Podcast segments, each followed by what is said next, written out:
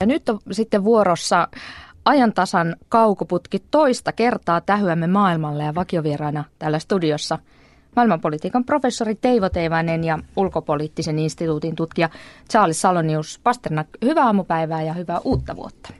Kiitos, hyvää uutta vuotta. Hyvää uutta vuotta. Miltä tuntuu lukea ulkomaan uutisia tai mitä tahansa uutisia tabloid-lehdestä aamulla? Mahtuuko ruokapöydälle hyvin? No musta se sopii aika kivasti käteen ja mukavinta oli, että niitä osia ei oltu niitattu yhteen, että sen pystyy jakamaan moneen palaseen. Että ihan positiivinen vaikutelma täytyy sanoa.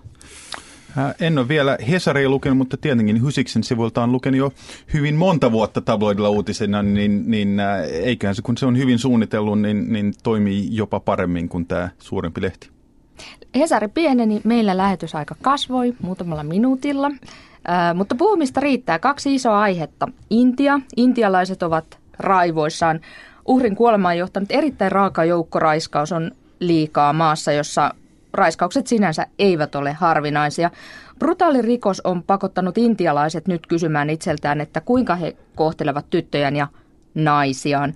Onko jättimaa muuttumassa? Siitä puhumme tässä ajantasan kaukoputkessa, mutta ensiksi puhumme asiasta, jonka on väitetty muuttavan koko nykyaikaisen sodan käynnin. Se on paljon. Se puhutaan taivaalla surisevista miehittämättömistä lennokeista. Pakistanissa on viikon kuluessa murhattu kymmenkunta ihmistä lennokeista ammutuilla ohjuksilla. Yksi heistä on vaikutusvaltainen sissipäällikkö ja loput sitten vähäisempiä Taleban-sissejä. Näitä iskuja Pakistanin maaperällä tekee Yhdysvallat, mutta kukaan ei puhu murhista tai hyökkäyksestä Pakistanin, Pakistanin tai mistään sen kaltaisesta, vaan puhutaan uutisissa lennokkikampanjasta. Ja uutiset iskusta ilmestyvät hetkeksi BBCn kärkiuutisten joukkoon, mutta aika nopeasti häviävät sitten tai tipahtavat muiden uutisten tieltä. Turvallisuuspolitiikan asiantuntijamme Charles Salonius Pasternak Kerro lyhyesti, mistä tässä on kyse tässä niin sanotussa lennokkikampanjassa.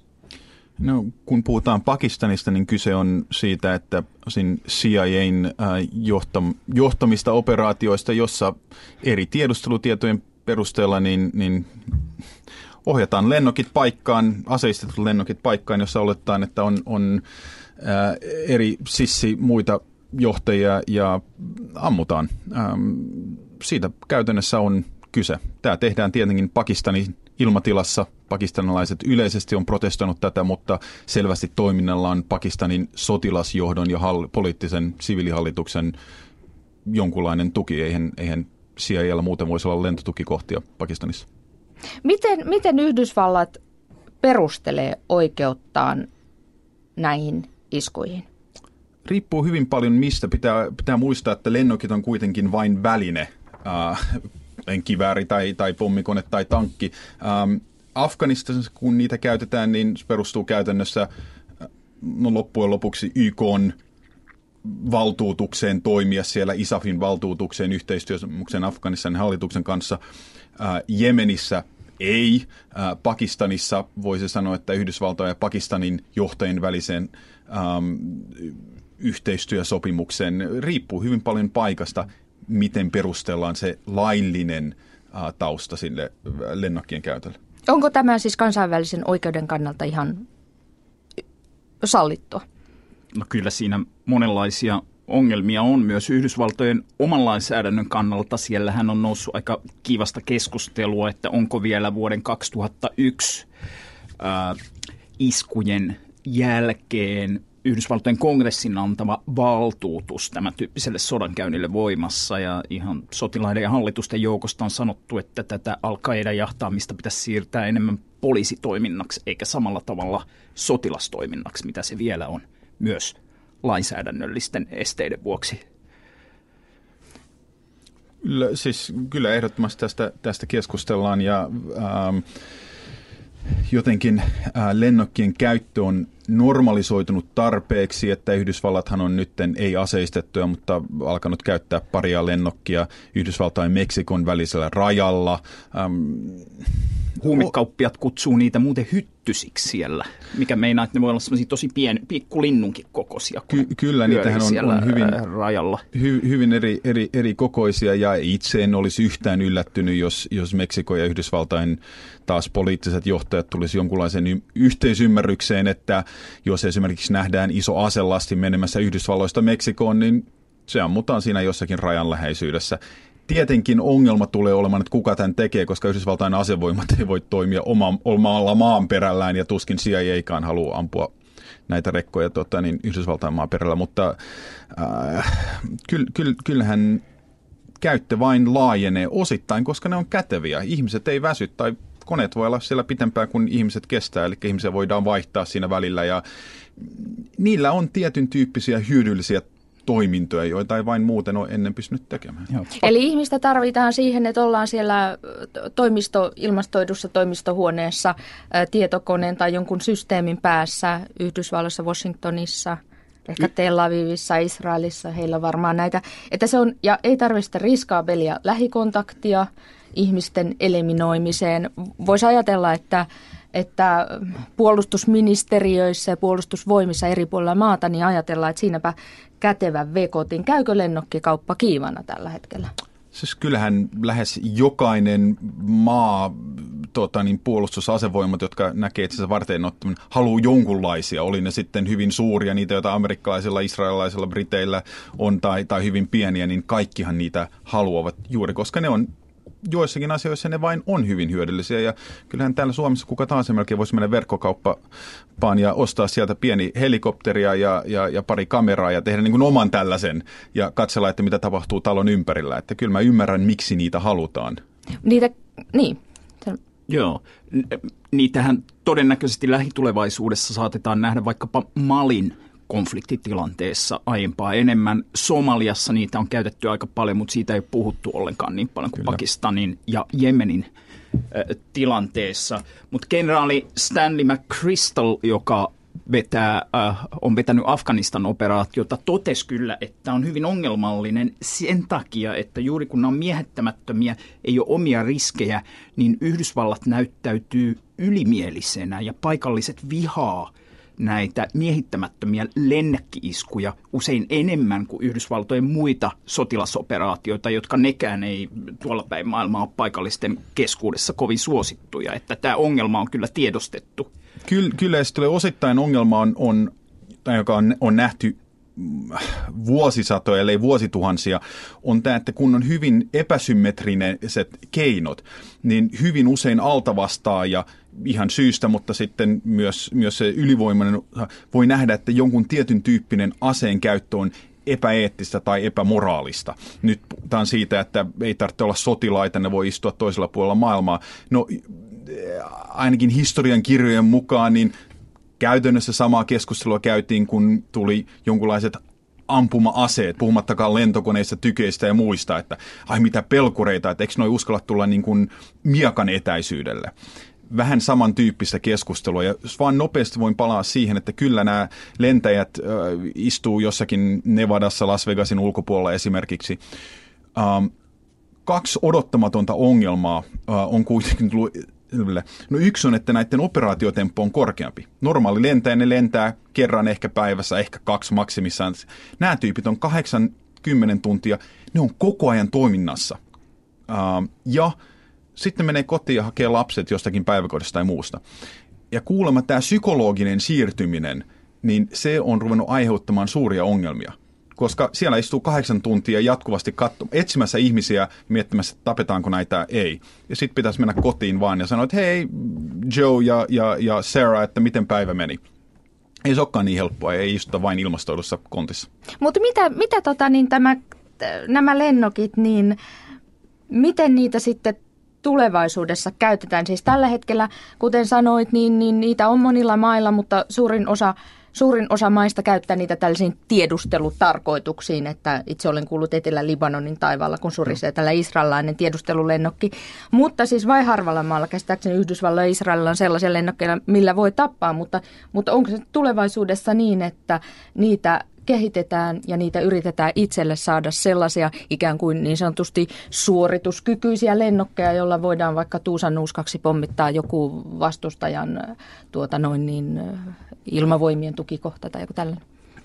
No kyllä mä uskon ja pelkään, että kun aiemmin ajateltiin, että tulee reppupommeja, joissa kuka tahansa voi repussaan kuljettaa suurkaupungin ytimeen pommin, niin lennäkkiteknologia on kuitenkin niin helppoa, niin kuin Charlie sanoi, niin veikkaisin, että tästä tulee vielä iso riesa ihmiskunnalle.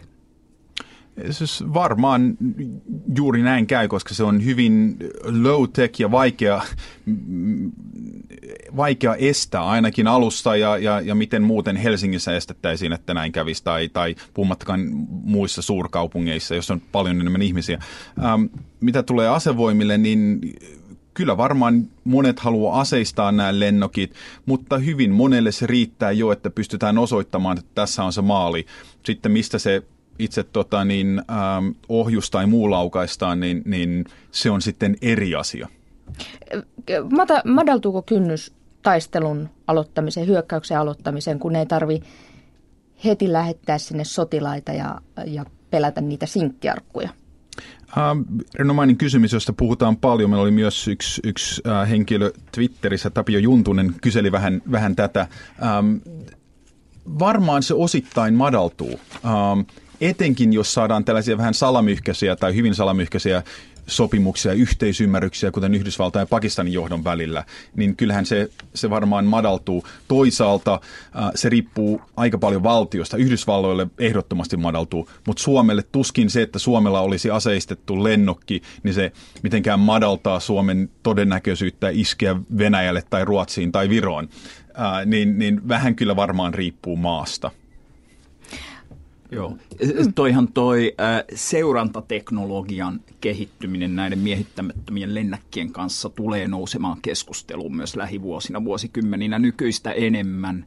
Yhdysvalloissa on kansalaisoikeusaktivistit olleet hyvinkin huolissaan siitä, että kun ilmasta käsin pystytään yhä tehokkaammin valvomaan ihmisten liikkeitä ja tunkeutumaan yksityisen tilaan.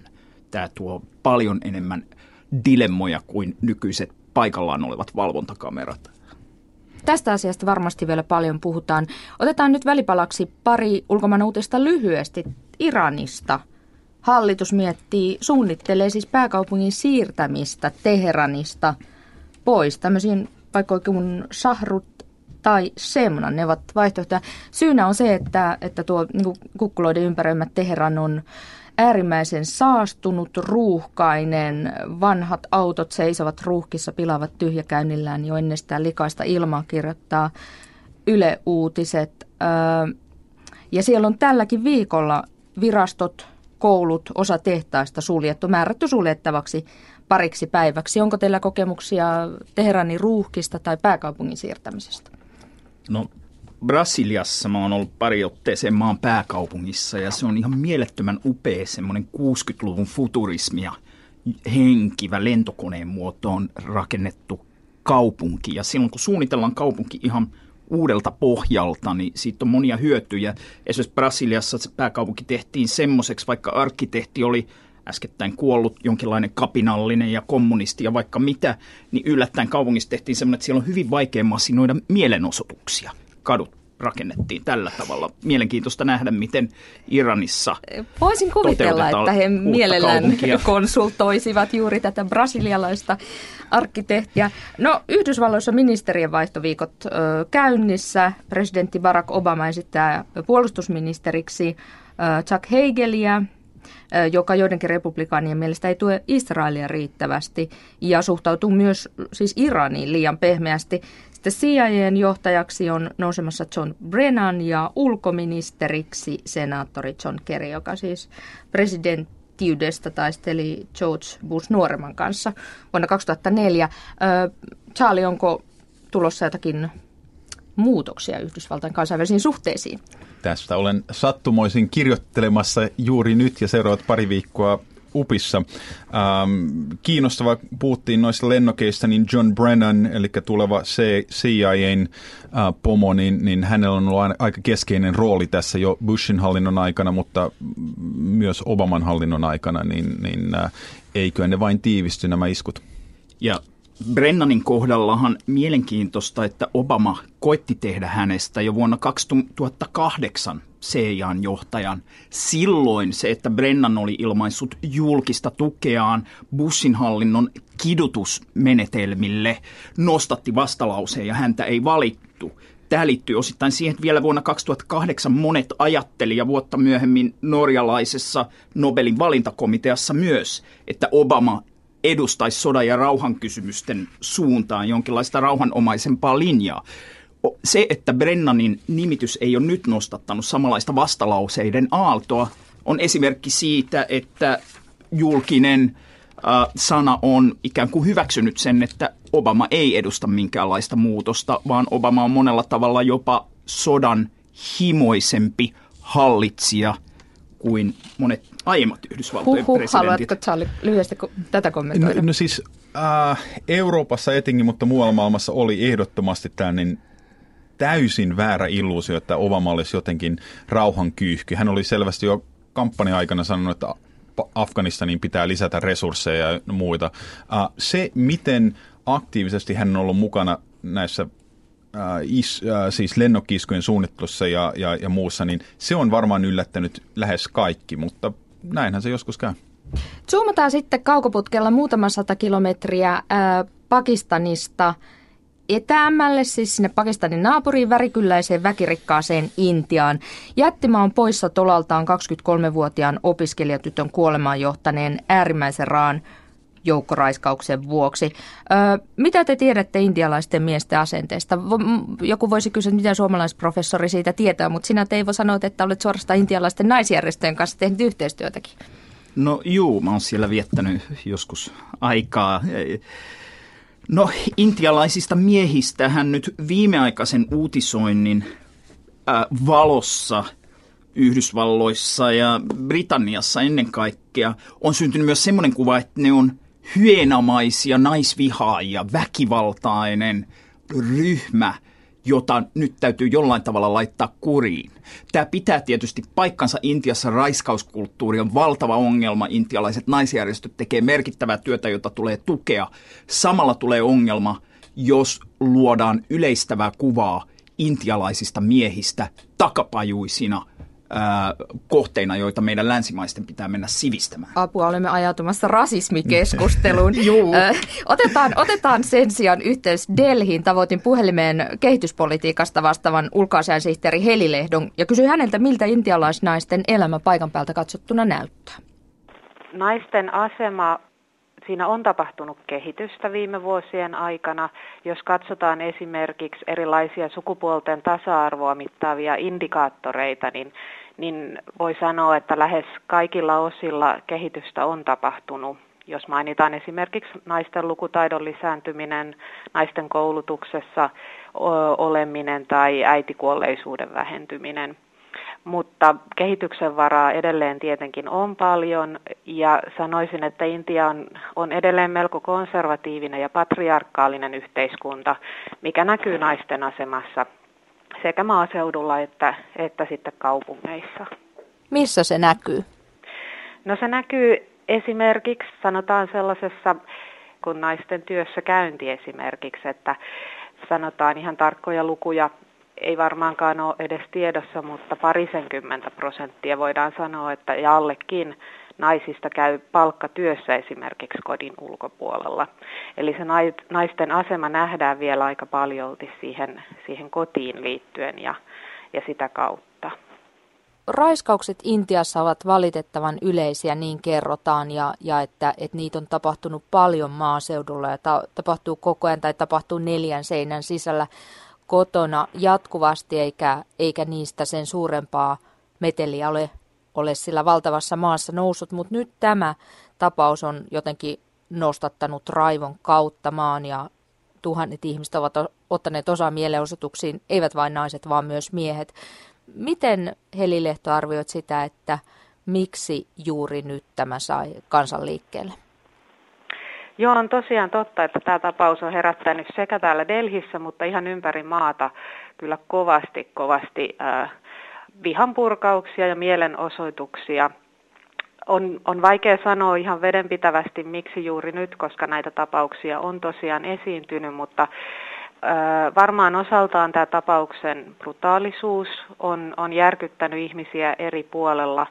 Sitten toisaalta saattaa olla se, että tämä, oli, tämä tapahtui sunnuntai-iltana, ei, ei kovinkaan myöhään, ja, ja oli niin sanotusti tavallinen tällainen vapaa-ajan vietto kyseessä. Tämä henkilö oli, oli tulossa elokuvista eräässä Delhin suositusostoskeskuksessa ollut ja, ja sieltä palaamassa. Eli tämä, tämä tulee tavallaan aika lähelle ihmisiä ja se on saattanut myös osaltaan vaikuttaa siihen. Yksi asia on se, että tämä tapahtuu bussissa, mikä on, on hyvin, hyvin yleinen tapa liikkua täällä. Se on, se on halpa, halpa tapa ja sitä käytetään paljon ja nimenomaan naiset liikkuessaan käyttää, että se, nämä saattaa nämä kaikki tekijät vaikuttaa siihen. Yksi asia on, on ehkä sosiaalinen media, joka myöskin täällä Intiassa on kasvattanut alaa jatkuvasti ja, ja sen kautta niin kuin tämä, tämä tulee esiin. Voiko siis päätellä, että intialaisessa yhteiskunnassa on jotakin muuttunut? No kyllä varmaan naiset kokee saaneensa ehkä rohkeutta myös osaltaan ilmoittaa väärinkäytöksistä ja tuoda esiin näitä epäkohtia. Ehkä naisille tuo eri lailla rohkeutta sitten jatkossa toimia. Näin ulkoisen sihteeri Helilehto arvioi. Delhi jokaiselle poliisiasemalle rekrytoidaan naispoliisi ja naisille äh, tarkoitettuja, vain naisille tarkoitettuja busseja lisätään. Nämä ovat ainakin konkreettisia muutoksia, jotka jo luvattu. Miten arvioit, että onko isompi muutos, siis perinpohjainen muutos edessä naisten asemassa? No, siellä, siellä keskustellaan siitä, onko nyt tulossa jonkinlainen arabikevääseen rinnasteinen feministinen kevät Intiaan. Ja kyllähän siinä kovasti innostusta on olemassa. Mä veikkaisin, että työpaikoilla tämä lisää tahtoa järjestää vaikkapa juuri työpaikkakuljetuksia naisille. Tämä on suuri ongelma naisten laajempaan rekrytointiin työpaikkoihin. Pitää samalla muistaa, että kysehän ei ole pelkästään siitä, että naiset ei osallistuisi tuottamaan toimintaan Intiassa, esimerkiksi maataloudessa osallistuu hyvin paljon, vaan hyvin paljon siitä, että niille maksetaan vähemmän ja ne on alisteisemmassa tilanteessa tässä. Ja tässä on kastierot myös valtavia eri naisten välillä, joka tulee aina pitää mielessä. Mm, tietenkin pitää toivoa ja toivoa, että tulisi muutos. keskusteltiin tässä aiemmin siitä, että mitä brittiläinen imperiumi oli tuonut. ainakin hyvin monen arkeologin ja historioitsijan mukaan, niin Intia oikeastaan oli paljon tasapuolisempi äh, jos nyt voi puhua niin isosta alueesta yhtenäisesti, mutta ta- paljon tasapuolisemmin miesten ja naisten välillä ennen kuin etenkin islam ja kristinusko äh, sinne tulivat, äh, niin se, että maalla tai alueella on jotain historiallista taustaa, niin, niin se ehkä tuo hieman enemmän toivoa, että kulttuurimuutos olisi mahdollista. Joo, siellä on hindujumalten joukossa myös paljon naisia toisin kuin näiden meidän kristillisten tai islamilaisten, jotka nyt on sama vähän niin kuin samaa juttua molemmat, niin niiden patriarkaalisten uskontojen joukossa, joista naisjumalia ei löydy.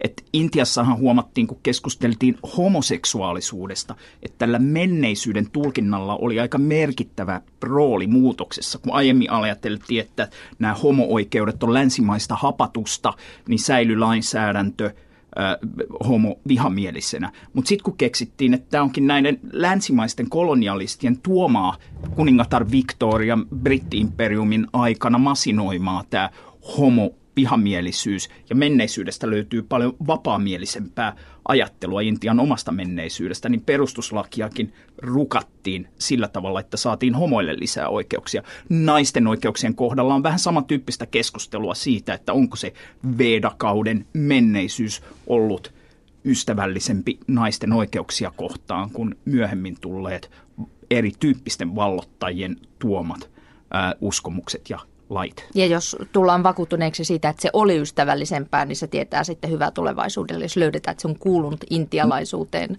No sitä voi käyttää siinä kamppailussa parempien oikeuksien puolesta, että eihän se itsessään mitään tietenkään takaa. No sitten tämmöinen vähän kylmää kynnen lähtökohta, tämä talous, tuottavuus, talouskasvu. Washington Post kirjoittaa, kuinka tuottavuus on laskenut delhiläisissä näissä pääkaupungin IT-yrityksissä viime aikoina, koska naiset ovat lyhentäneet työpäiviä ehtiäkseen valoisaan aikaan kotiin. Eli voi ajatella, että jos naisten ö, pelko voidaan jotenkin kalkuloida niin kuin menetetyssä rahassa, niin hallitus siis, tuntee enemmän painetta toimia. Tämä on, ei vain Intiassa, vaan monessa maassa, niin, niin, niin uh, money talks, um, kun Intia ja Pakistan melkein pääsivät tai olivat ydinsodan partaalla, niin amerikkalaiset yritysjohtajat soittivat Intian ja sanoivat, että hei, lopettakaa tämä, meidän kaikki IT ja muut palvelut on siellä voisi kuvitella, että samantyyppinen reaktio, niin, niin, niin sillä olisi myös positiivisia vaikutuksia, koska kyllä Intiassakin niin rahaa halutaan tehdä. Aika on enää kaksi minuuttia. On aika siirtyä kuukauden kuvaan. Sen on valinnut professori Teivo Teivanen, jonka oman kuvan hukassa saat lainata. Se on, se on tällainen niin sanotusti aika korkealentoinen vai onko matalalentoinen no, kuva? Si- siinä on tämmöinen äh, kuva tämmöisestä pienestä lentävästä lautasesta, joiden joskus 1950-luvulla aika laajasti oletettiin korvaavan silloiset autot. Ajateltiin, että tulee lentäviä autoja. Ja tämä on esimerkki siitä, miten äh, meidän tulevaisuuden kuvitelmissa – on joskus jotain oikeaan osuvaa, lentävien esineiden luonne on muuttunut niin kuin näillä lennokki esimerkkeillä on tässä tämän keskustelun aikana huomattu, mutta ei se aina ihan oikeaan kuitenkaan mene. Että tämä lentävä autoesimerkki on hyvä pitää mielessä, kun me tässä ohjelmassa tulevaisuudessakin pohditaan lisää tulevaisuutta. Sitä ei voi ennustaa, mutta me voidaan pohtia skenaarioita siitä, millaista se saattaisi olla. Osa ennustuksista menee aika lähelle, osa menee täysin pieleen. Ja, siis ky- kyllä, näin, näinhän se yleensä, yleensä on. Ähm, mutta pitää sanoa, että se ei kuitenkaan tarkoita, että ei, ei, ennustuksella ei olisi eroa – Kyllä mä väitän, että jos joku on, on aika paljon miettinyt ja analysoinut ja katsonut, että mikä on todennäköisempää, niin ehkä se on useammin oikeassa kuin jos hatusta vain vedetään, vedetään mutta ei kaikissa asioissa. Tiedätkö, kuka visioi lentävän, lentävän lautasen? Olivatko he aikanaan siis vakavasti otettavia? Olivat varmasti. Yhdysvalloissa ainakin oli ehdottomasti. Mua vähän pelottaisi ajatus, että me kaikki nyt lennettäisiin täällä ympäri. Silloin mä ehkä haluaisin nämä tietokoneohjatut lennokit tilalla. Kiitoksia. Nyt on aika päätellä ajantasan kaukoputki kuukauden päästä nähdään. Ja, ja Twitterissä jatketaan. Kyllä. Twitterissä jatketaan ja kuva valitsee kuukauden päästä Charlie Salonius Pasternak. Kyllä. Kiitos teille molemmille